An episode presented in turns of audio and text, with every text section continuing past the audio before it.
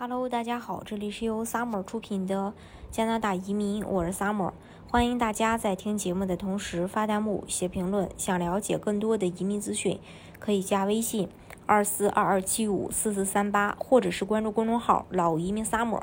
关注国内外最专业的移民交流平台，一起交流移民路上遇到的各种疑难问题，让移民无后顾之忧。加拿大政府宣布进一步放宽入境的限制。未接种新冠疫苗和部分接种疫苗的五到十一岁儿童在入境加拿大时，不再需要核酸检测。加拿大政府表示，从东部时间四月二十五日起，呃，周一凌晨一点开始，在已经接种疫苗的父母、继父母监护下或导师的陪同下，五到十一岁年龄组的儿童将不再需要完成入境前的核酸检测。不过，目前有资格入境加拿大的十二岁及以上的旅行者，如果部分接种或未接种疫苗的，仍需要进行入境测试。政府补充说，五岁以下儿童不需要提供核酸检测。此前，加拿大已经取消了完全接种疫苗的旅客在抵达前的新冠抗原检测要求，还有取取消了这个入境隔离计划。政府在周五的。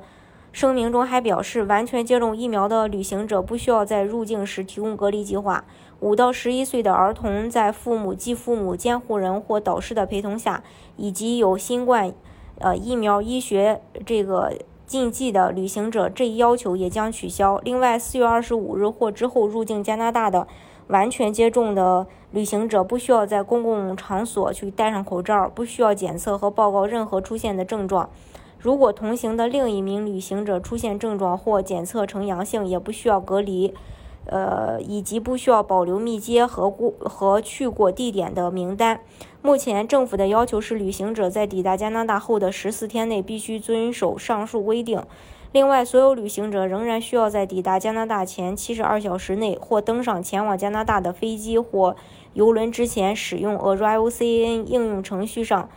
嗯，去上传旅行和疫苗接种证明。完全接种疫苗但没有向 ArrivalCAN 提交信息的旅行者，将无法获得完全接种疫苗旅行者豁免。这意味着他们可能需要提交入境前检测结果和隔离计划等，也可能在入境时有额外的延迟，甚至受到惩罚。在整个旅行过程中，所有旅客不管是否已经接种疫苗，都必须戴口罩。虽然联邦政府对某些符合条件的旅客取消了一些要求，但所有通过航空、陆路和水路进入加拿大的游客必须遵守联邦要求以及所在省份或地区的要求。